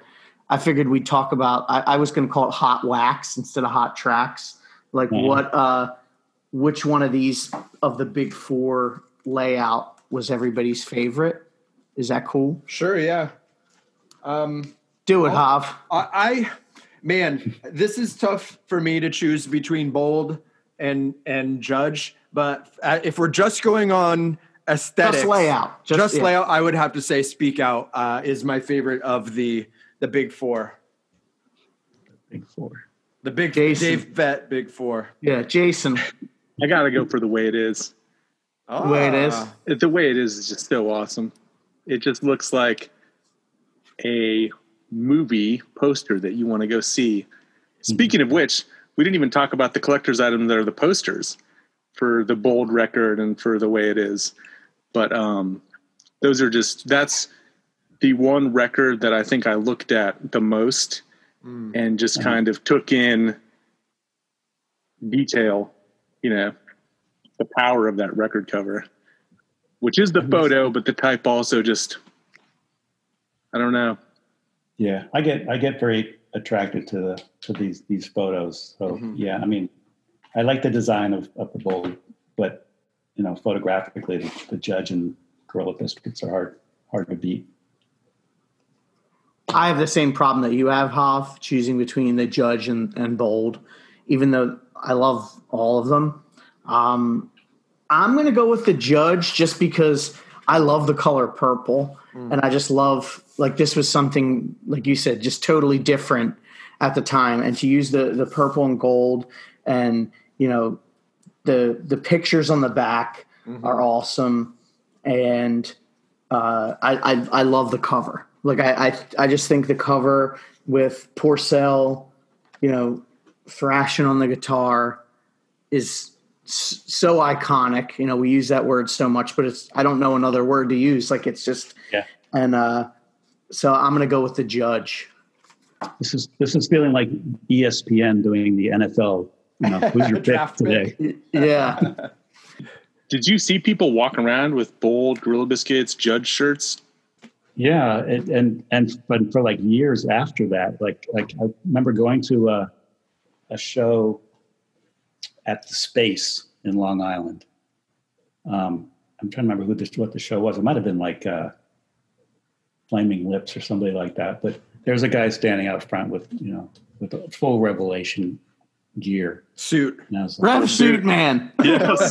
Suit Man. And I do like the flaming lips, but I haven't I've never seen them, so yeah. it Oh, wasn't you gotta me. go. Yeah. go.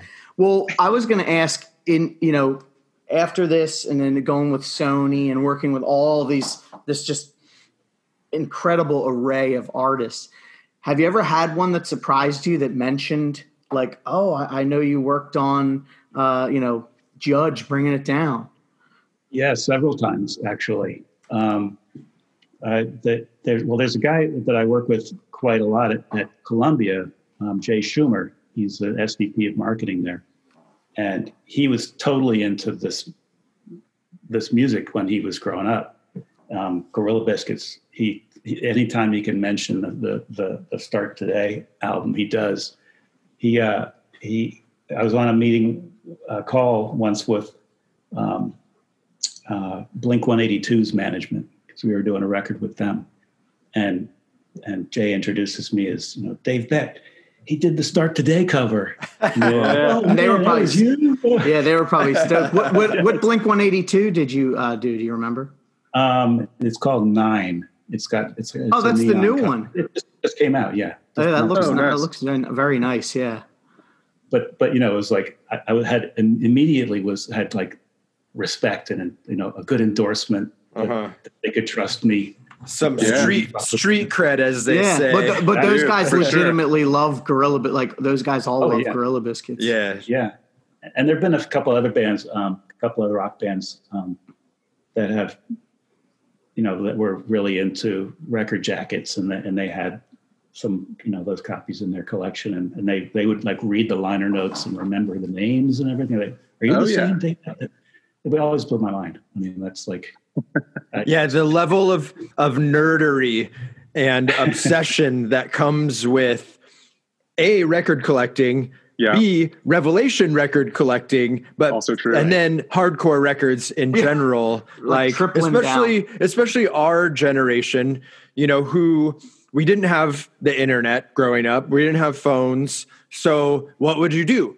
Sit in your fucking room and pour over these things and and see the names and see the names on the thanks list and that's how you Yeah. learn new bands and maybe that's who you decide wants to produce your next record or do your next layout or whatever Yeah, I mean, how many well- stories have we heard about thanks lists? Like, you know, just in in hardcore, was like, oh, they thank this band and this band. Well, I better go check them out. Or Yeah. you see like so and so recorded. They did this at Furies. Oh, let me let me listen to this or whatever. right but that's i mean you know there there is an element of that in with with, with music overall but mm-hmm. in hardcore i mean you know you, you go to the shows and you see you see the same people at the Yeah. show. like you got to know people and it was like a it was like a, a, a extended family gathering at some of those shows Mhm. and you know guys playing in one band and then they're playing in another band and, and you know there's a lot of a lot of back and forth so um, yeah so, so I, I mean i was interested in reading the liner notes just to see oh well he's in that other band too oh yeah you know it's like Yeah, there was a It's lot really- of that with really with- it's really unique Yeah, and then you follow some of those artists through their musical career.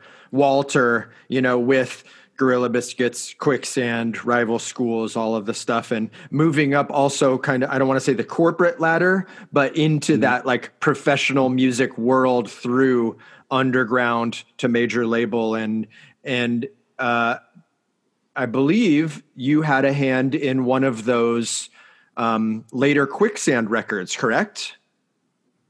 i don't think so I thought think I Jason. I, thought you said he did slip. no, No. that was Alex Brown did that. Okay. Yeah. Oh, that's right. I will edit Alex this Brown. out. Talking talking about Somebody that. actually commented that they liked that we didn't edit out our mistakes. By the way, Ah, They well, I got you- a lot of said- mistakes. they said that you uh, you said something about the Judge seven inch coming with the zine with Uh-huh. Schism. Yeah, yeah, yeah. and they said you corrected yourself and Uh-huh. you weren't you weren't too proud to keep it in. oh, yeah. And Okay. I, I got a big you know what? you either win or you learn. That's what I'm going to say. Exactly. well, let me take the opportunity to then ask about working with Eazy Yes, do it. Kick Okay. it. Um, yeah, I mean, you know, I, first of all, I mean, I would have worked with Revelation longer had that relationship kept kept going. Yeah. But, but it didn't, and and but I'm I'm very happy and, and proud of, of being a part of that that that time and those and those records. But um, but the but you know, working in in the music business as a designer, you got to shift gears and do all kinds of music depending on what the Mhm. label is signing, right? So, you know, went from from one underground scene to another, um, which you know when you when you're you know you, you you weren't you weren't brought up into into that in that kind of thinking with you know for hardcore at least for me for sure. And then and then finding myself you know with a label that's signing a lot of gangster rap you know white kid from an old white suburb you know it was just it was another education. Like um, we started working with with Eazy's label and all of his artists, and he had quite a roster of, of artists. So it wasn't just Eazy; it was all all of his people, um, and eventually Bone Thugs and Harmony. And, Okay. Um, and so I would make a lot of trips out to LA, and we and th- for those projects, I would be there for the creation of the of the photography. So you know, we were shooting because it was all about you know the neighborhoods that you know that that these artists grew up in, and you know it was- a lot of it was gang related. You know, we we do shoots in East LA and Compton, and guys would be you know heavily armed. Um, you know, we'd be doing shoots, and and a car would come down the street at a slow pace, and everybody would stop talking and be very alert. Uh, You know, there there there were um, some relationships that I, I had during that time that you know went beyond just being an art director. Um, one one guy who was uh, uh, um, had a, a a band called Brownside, named Toker.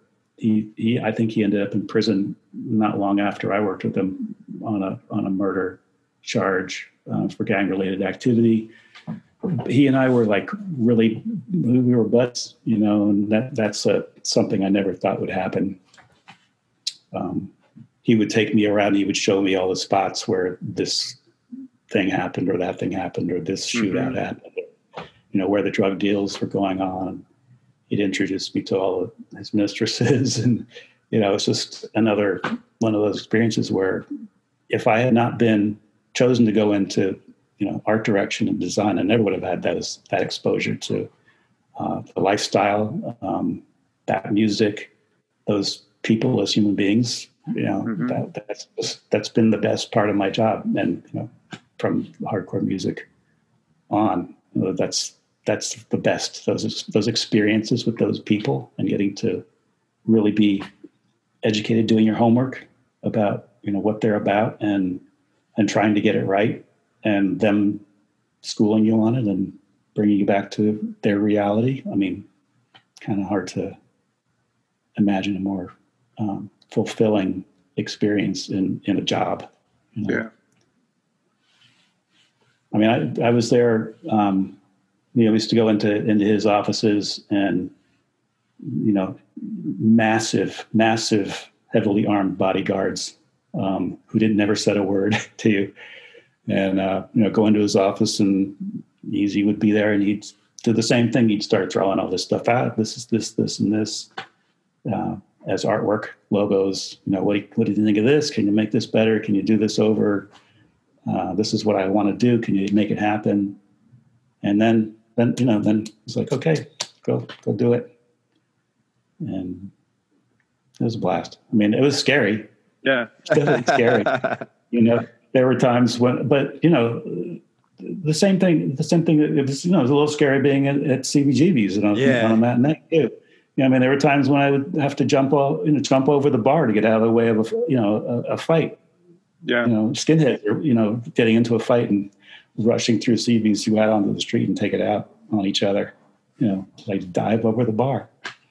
But um, exciting. I mean, exciting and fucking interesting. Um, there were a couple there were a couple shootouts at video shoots with with uh, some of the some of Eazy's artists. Um, I was in LA the day that he announced that he had AIDS. We were supposed to do a we were supposed to be doing a photo shoot with MC Ren um, from NWA, and he didn't show up. And I was like all pissed off. Like, what? He, you know, he knew I was coming out to LA for this shoot. Where is he? Where is he? And I kept calling um, Ruthless Records office, and nobody was answering. And I finally got through, and they were like, "Well, Eazy just announced he had AIDS. Nobody's doing anything today." Wow. Wow. Wild. Yeah.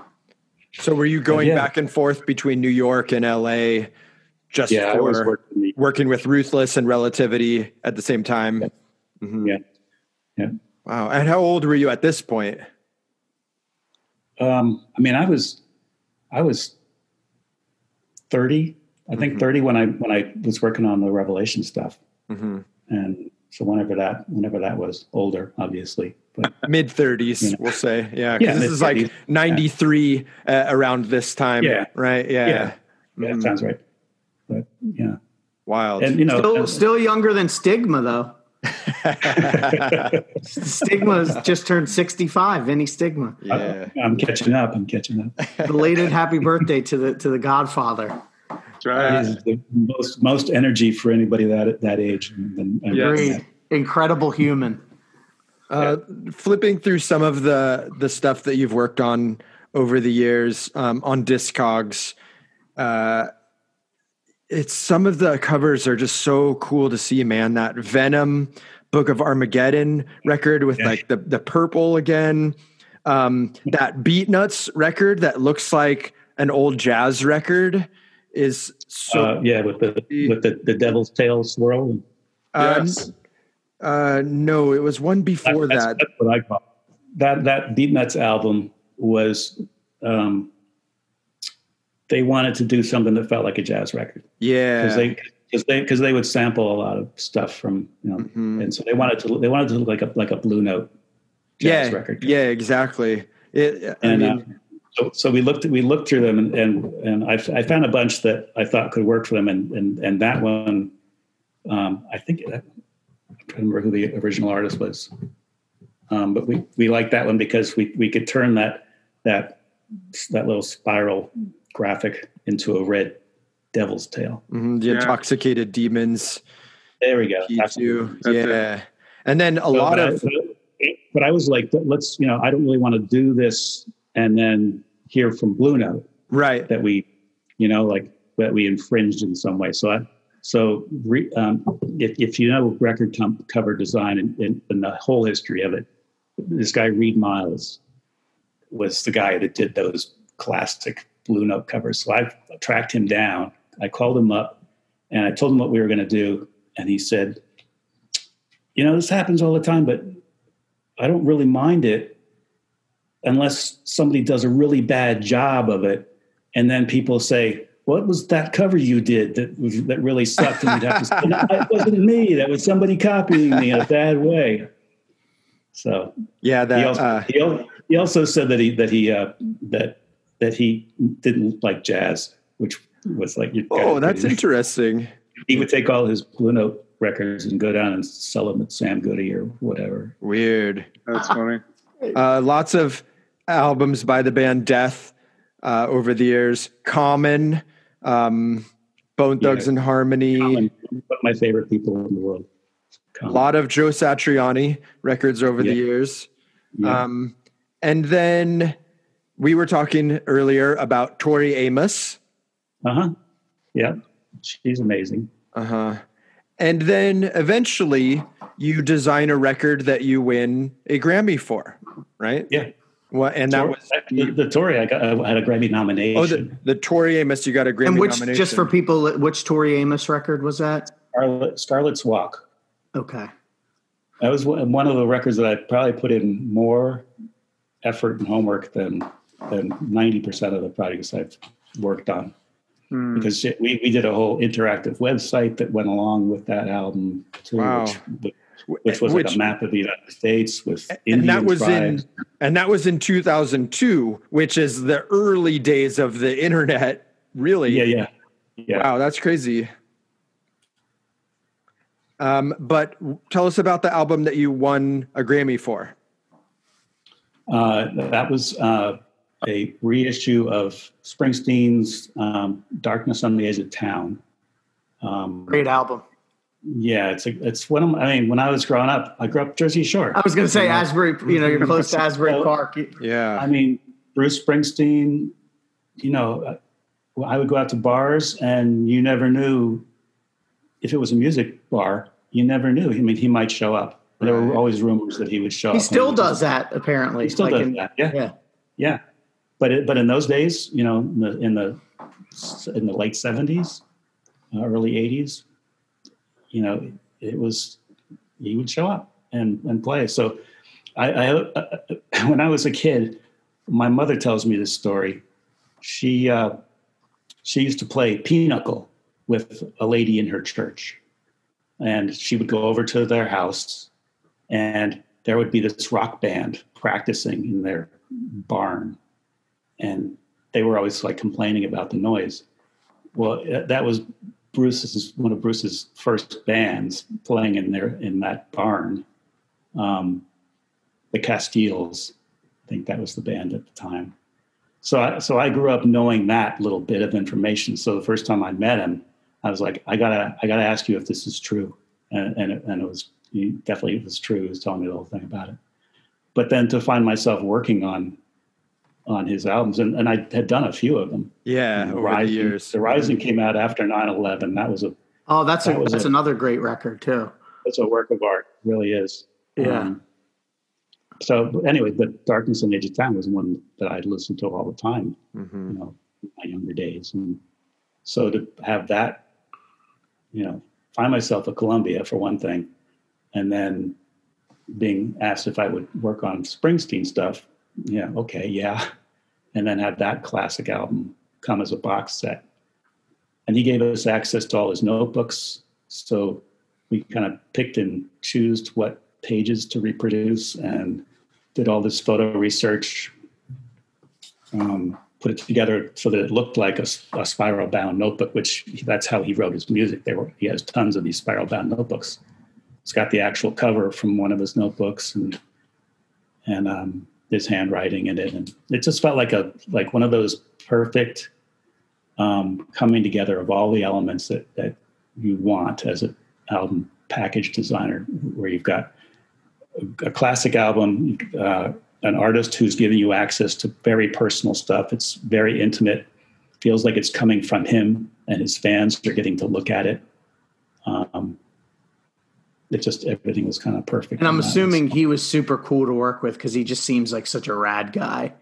he, he's you know he's he's complicated. He's Uh. he's he's got you know he's very concerned with his legacy. Mm. So so he does not jump at any kind of solution. Like he wants to know that this is going to be something that he'll be proud of 10 years from now, 20 years from now. And at this point, you know, he's much older. So yeah, he wants he wants everything to, be just the way he wants it. It's very particular. So in that, you know, that's I respect that. Um, actually, on, the, on this one, he did give us a lot of a lot of freedom because you know he had thought long and hard about sharing his notebooks, and once he made that decision, that was a big part of it. So, So what was that like true. winning the Grammy? Were you like, I mean, that Oh, had to be surreal. Awesome. It's fucking awesome. Um, it, um, John Mayer is also on Columbia, and and and uh, Greg Lynn, who was his product manager at Columbia. I work with him a lot, and he's Bruce Springsteen's product manager. And I guess he had sent a copy of it to to John Mayer, and John's response was, "And the Grammy goes to," and this was months before. So, so I was like, okay, He knew. that's good. That's a good Oh, sign nice. That's awesome. and um, and I was like, you know, because because I, I mean, I you know, this is my life. I pay attention to yeah. to package. It's your So like this is your legacy too, just like Springsteen. This is Yeah. stuff your name is going to be attached to forever. absolutely, and, and it was like, I believed that it was worthy of a Grammy, Mhm. and then it was nominated, and which was like, yes, yes, That's great. and So and you know, and I have my I have my doubts about the Grammys in general, whether they really represent the best in music. But for design, the, that that's not being those um, awards are not being awarded by the general public. It's it's designers. Right. So it's your peer, your actual peers, and people who know album design. So it means a lot to in the in the design community. So yeah, so it was very it was very it was a nice endorsement of of a lot of hard work. That's all. I mean, that's just what a, what a what an incredible thing. Like to go from designing, you know, hardcore record covers and metal covers, and you know, like you said, being a Jersey kid, getting to work with Bruce Springsteen and win Yeah. a Grammy. Like it's it's it's uh it's the American dream. You know, Yeah. like Yeah, right. pretty awesome. Now you mentioned you have a child or kids. What do- what do they Yeah. think? Do they have any uh, favorite covers that you've done, or any you know? Um, or I've never even asked, never asked them that question. You should You ask know, them what their work- hot tracks are. Yeah. Hey, what's the what's the hot covers, kids? Let's gather around and look at my work. You tell me what you think is best, and I'm not going to judge you for your answer, but I'm judging you for your answer. They've grown up with a lot of music. You know, my wife is my, my wife knows more about music than I do. So, um, yeah, they've they've they've heard all the good stuff. Um, they certainly make up their own minds on on things. so they're You know, super you can't judge, is what you're saying. you can't uh, yeah you can't you can't say this is what you got to listen to you know Right. they're going to pick their own their own They're thing, do whatever their they want. their Yeah. own time you know you can't keep justin bieber out of their heads it's just Mhm. you know it's possible Yeah. but um, they've done pretty well they've and a lot of my my kids have been to a lot of photo shoots too Mm. Uh, And I'm oh, I gotta I'm, you- I'm I gotta sure a lot of concerts too. yes Yeah. um, they've all their first concerts were ones that they went to with my artists Mhm. you know That's so awesome. and and we're tr- and got backstage and got to yeah, meet of course. them. Yeah. yeah That's so awesome. that was that that that's big cool dad material for sure Any other any other covers that you just look at and you're like, wow, that's fucking cool, man. Like this cover is cool or this layout is cool. Like anything else that sticks out in your mind of, of just it just covers in general that you've done. oh, that I've done nah the rest of them after Revelation they all sucked You know, uh, uh, one of the covers uh, that is my favorite of of the of a record that you worked on is the Colts, uh, the first Colts record where it has the two members of the band and their hair is flying. Yeah. Like that photo has always struck me. Did you set up that photo shoot, or was that just a photo that was given to you? I, I, I was not at that shoot but Oh. but we went through a making we went through a lot making that the image for sure. Mhm. Yeah, that's they were great those, Yeah, those that- two are great to work with. I love that record, and I love the, Yeah, the okay, cover. hmm And Yeah. then, do you have just a favorite album cover that you haven't done, where you're like, okay, this? I wish I Um, did that cover. yeah, like this. I don't know, sick. like every like, like every Talking Heads cover, probably. Um, yes, um, and I, I love the whole I love the whole White Stripes um, series of covers. Uh-huh. know, they you know they all they all kind of fit together. Um, yeah, yeah. I don't know. Have you ever reached out to an artist and been like, I want to do this cover for you? Let, like, let me do your album cover. Or is it usually the, um, you know, because of the label? The, the, yeah, I mean, being on the label has been. I mean, there's they have quite a catalog, so Uh-huh. you, you know you're never like my another another moment like the the, the Springsteen experience was um, that Patti Smith, Columbia signed Patti Smith, hmm and you know Horses is one of my favorite albums, among others of hers, and just her her um, as a as a human being. I've said this before. She, you know, you're talking in the context of hardcore music. She is she fits right in there. Somebody Oh yeah, she's like the lived that life. Yeah, I mean, I mean, she made those. She made the sacrifices. She never. She never sold out. She never compromised herself. Um, she always spoke her mind. She she lived the life, and it and it paid off. She is now. She is now. Speaking of icons, she is an icon for having lived that kind of integrity, and, and you know, just like a lot of hardcore bands have, you know, the same thing.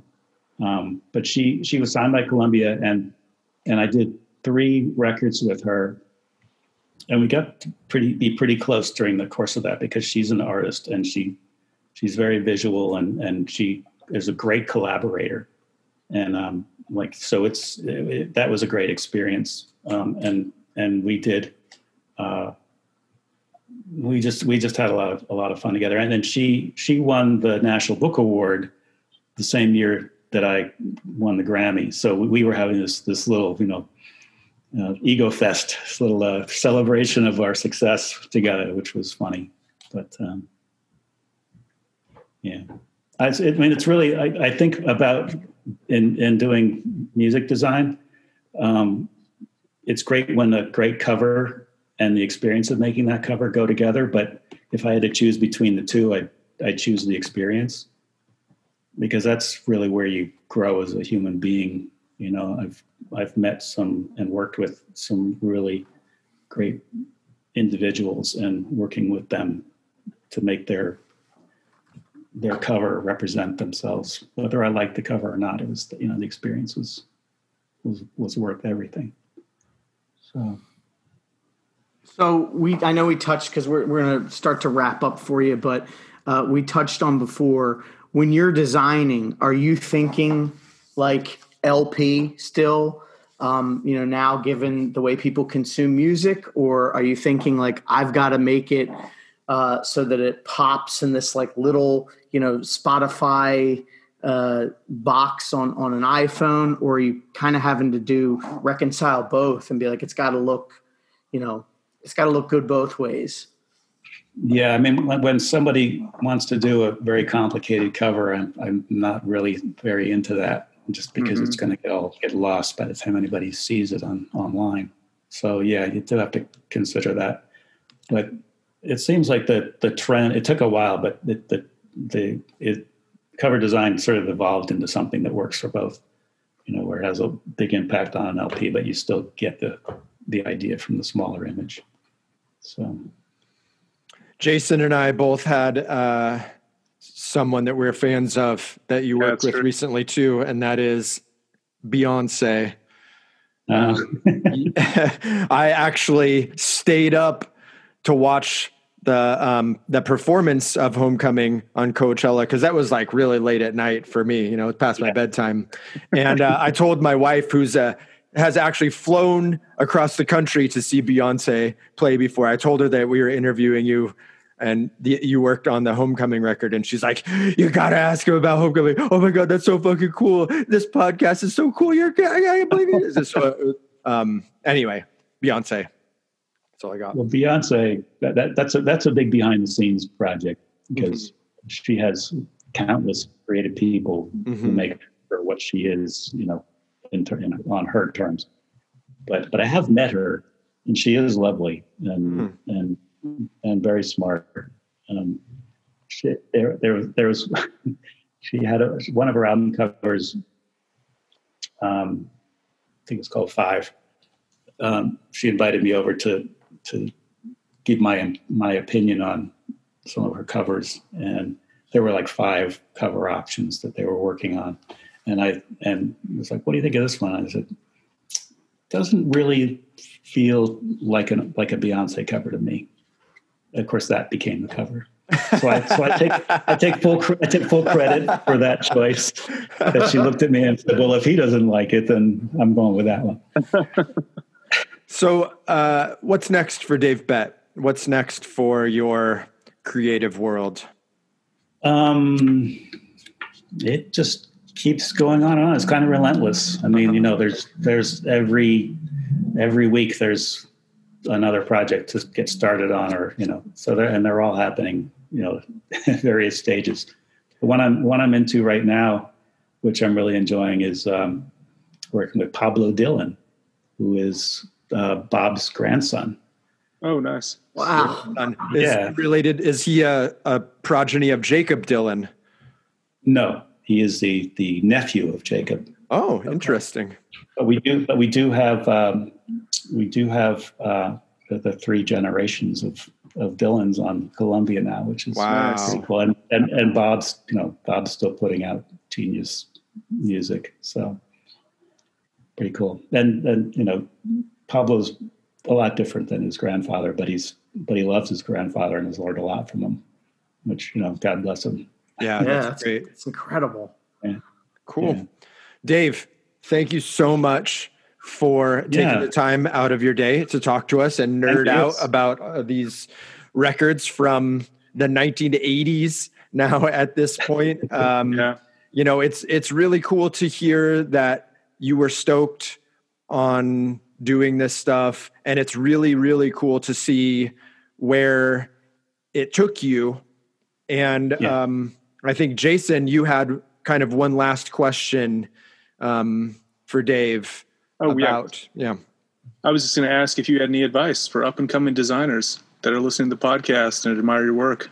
Yeah, yeah. I mean, you know, it's a great time to be a designer for music because you have you've got the internet. You have, I mean, there are so many of our artists now, young, the you know, the, the ones, the 19 year old rappers especially, you know, who are, but but every any any any um, artist who's grown up with with the internet as part of their lives, they just I've had so many artists who are saying, I found this photographer or this illustrator on Instagram. And you know, can you find out who they are and can I can they can they do some work for me? That person, all they had to do was their own personal work, and put it post it online, and you know, hope that somebody sees it. And it, it's open to everybody.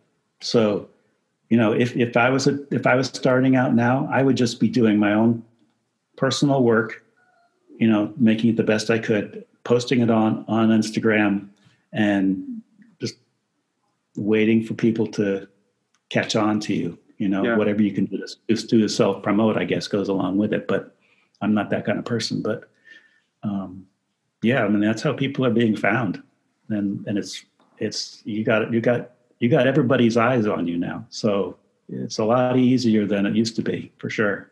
yeah you don't have to pound the pavement anymore the pavement is in your You hands don't, you don't, yeah, you don't need a, you don't need an agent, a rep. Yeah. You know, you you don't have to have a head for business. You just you know, and and you and you know you, you can also now you can reach out to to other creative people. right directly Yeah. which unfortunately has made some people have to pivot what they do those agents and those you know maybe Oh, yeah. some of the other graphic designers because now like everyone can just do it themselves Oh, and you know, and like I was saying, like you know, back in the days of Revelation these records, that you know, they had to come to somebody like me to to do the technical part of it. Now anybody, anybody, you know, you, if you got a computer and you know photo, everybody knows how to work with Photoshop, and you put together you put together your own artwork and and your own packaging. It's like kind of the perfect world as a as an artist and a creative person.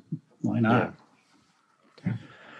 all right dave thanks so much for talking to us Thank you guys. I really, really appreciate the the time you've taken to. Oh no, thank you. Seriously, Yeah. awesome.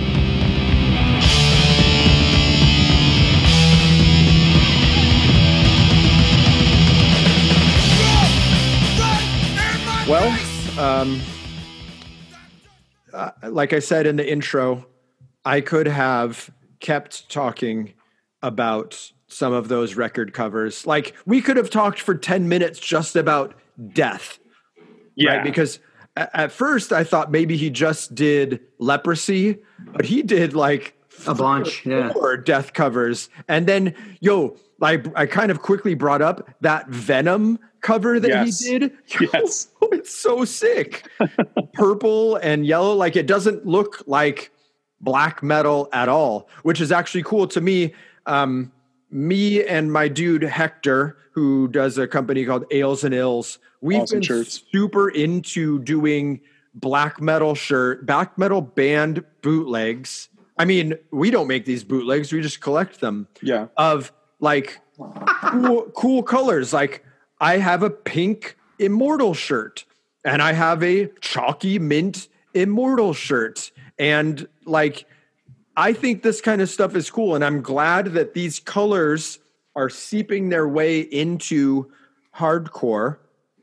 Again, maybe it's like coming back full circle from the 80s, even because in my uh, kind of in let's say 98 to 2000 i don't know 10 I probably didn't buy a shirt that wasn't a size medium black shirt. Ooh. That's it. That was fucking it. And most of the bands that I listened to, that's all they made. And still to this day, like I'm as we record this, the three of us are wearing, I'm wearing a nine inch nail shirt. Jason's wearing a Youth of Today shirt. Greg's wearing a Madball shirt, and they're all black. That just yeah, somehow which I usually like. I usually avoid black shirts at this point because of you know I, I've worn them to death. You know, uh-huh. um, and I had you know a couple. Uh, there's people I think that are like, well, why why are people doing these bootlegs when the bands have original designs? And I said because a lot of the times and I'm not talking about hardcore bands. I'm talking. We're talking about, Sure. like you said, like metal bands and Uh-huh. you know '90s alternative bands that may may not even be active now or whatever. But well, if you can get the official stuff, and I'm thinking because they're coming on such more. It's so many more fun colors. Right. It's a better, And- it's a it's cooler colors. It's a better quality garment. A lot of times it's a better design. And um a lot of these older bands, especially metal bands, I just I'm gonna say they're dumb for They not I agree. for not They do a putting out one-sided black T-shirt. They print it on some terrible, Crappy- crappy, soft spun, you know, but like not not like a comfort colors or whatever. And I think that the thing with bootlegging is that it's done by fans. Yes. And I think some of the best things are done when someone is actually a fan and knows what people want. Why do you think The Mandalorian is so good? Right? Because Jon Favreau or Favreau or however you say it. yeah, Favreau and Filoni. Yeah, they're fans. They're giving they're and they're giving us what they wanted as a kid, Yeah. probably. Right. And, and And- they're taking the ego out of it, which unfortunately a lot of older band guys are like, no, I don't, I'm doing what I want to do. I'm making what I want to make. And like I can kind of I can respect them for sticking to their guns, but on the other hand, you have to give the fans what they want and you have to stay current. And Agreed. uh, they're going to do it themselves. and I give a bit of bow to Sammy from Revelation Records for enlisting Jeremy Dean to do a lot of Yeah. design work because Jeremy Dean's designs are they're current, they're in fashion, they're nice, they're cool. Uh, and same with War Records. Andrew Kline uses Jeremy Dean artwork for a lot of stuff, and it just it looks good. It's Yeah, it, it just look it's you, you know it just looks it just looks better. It does. Yeah, like when yeah. when you get somebody that knows how to design things and somebody that knows what they would want in a in a garment, in a shirt because in the 90s I feel like there were just so many shitty shirts like just like screen, you know, one side black, white ink black shirt sure. um and which is which is cheap to produce and so bands can sell that on tour you know and, and make some money to get to the next city but that stuff just doesn't age well yeah. Right.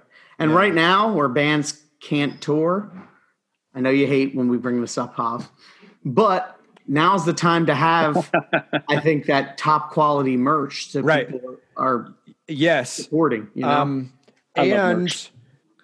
I want to bid at Bo the Mandalorian, though.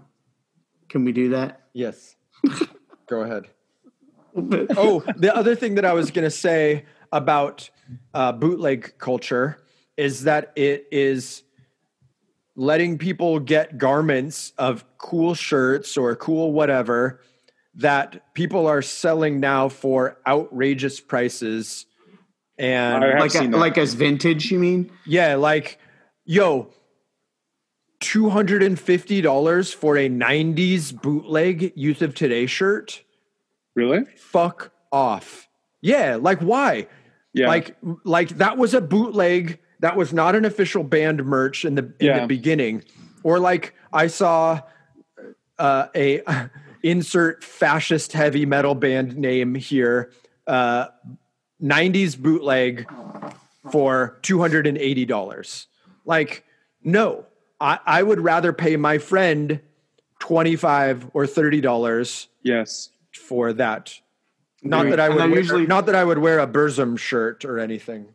and they're usually like printed on much better quality. That's shirts. the other thing right now is the brand du jour is comfort colors because Yeah. It's, I think it's the best. Um, it's it's soft, but it's not. Uh, you know, people complain about Next Level because it's thin. It's con- Mm-hmm. comparable to American Apparel, which sometimes people don't like. I hate that. I love it. See, I used to I, love love, I love that kind of stuff, but it's because I'm fucking s- a scrawny ass little dude, so I can I can wear that stuff. I'm I'm sorry to say, but those shirts also don't last a long time Right. because they're so thin. The No, comfort so- colors is just the best. It is, The and boat comfort colors. yeah, shout out to Comfort Colors. Get at us, comfort colors. we'll Chalky be green. trying to- Chalky trying green that is the plug. best. Yeah, Yeah, chalky green comfort colors would be. It's a actually really nice- chalky mint. Oh, I'm sorry, Chalky Chalky mint. Mint. That's okay. I saw a Morbid That- Angel Chalky Mint shirt that I should have bought, and I didn't Yeah. pull the trigger on it. Well, you, gotta you pull know the what? trigger on it. Um, shout out to contrabandgoods.com where Oh, yes. our our motto is the time to buy it is when you see it. I agree. It's honestly true. It is. Although 'cause then it's fucking sometimes- gone. Although sometimes it d- doesn't benefit when you buy something and then it ends up not selling and it's there for years and years and then goes on discount. But that's a risk you take. Yeah. Um, so yeah, I'll, I'll, I guess before we close, bit of bow to all our patrons.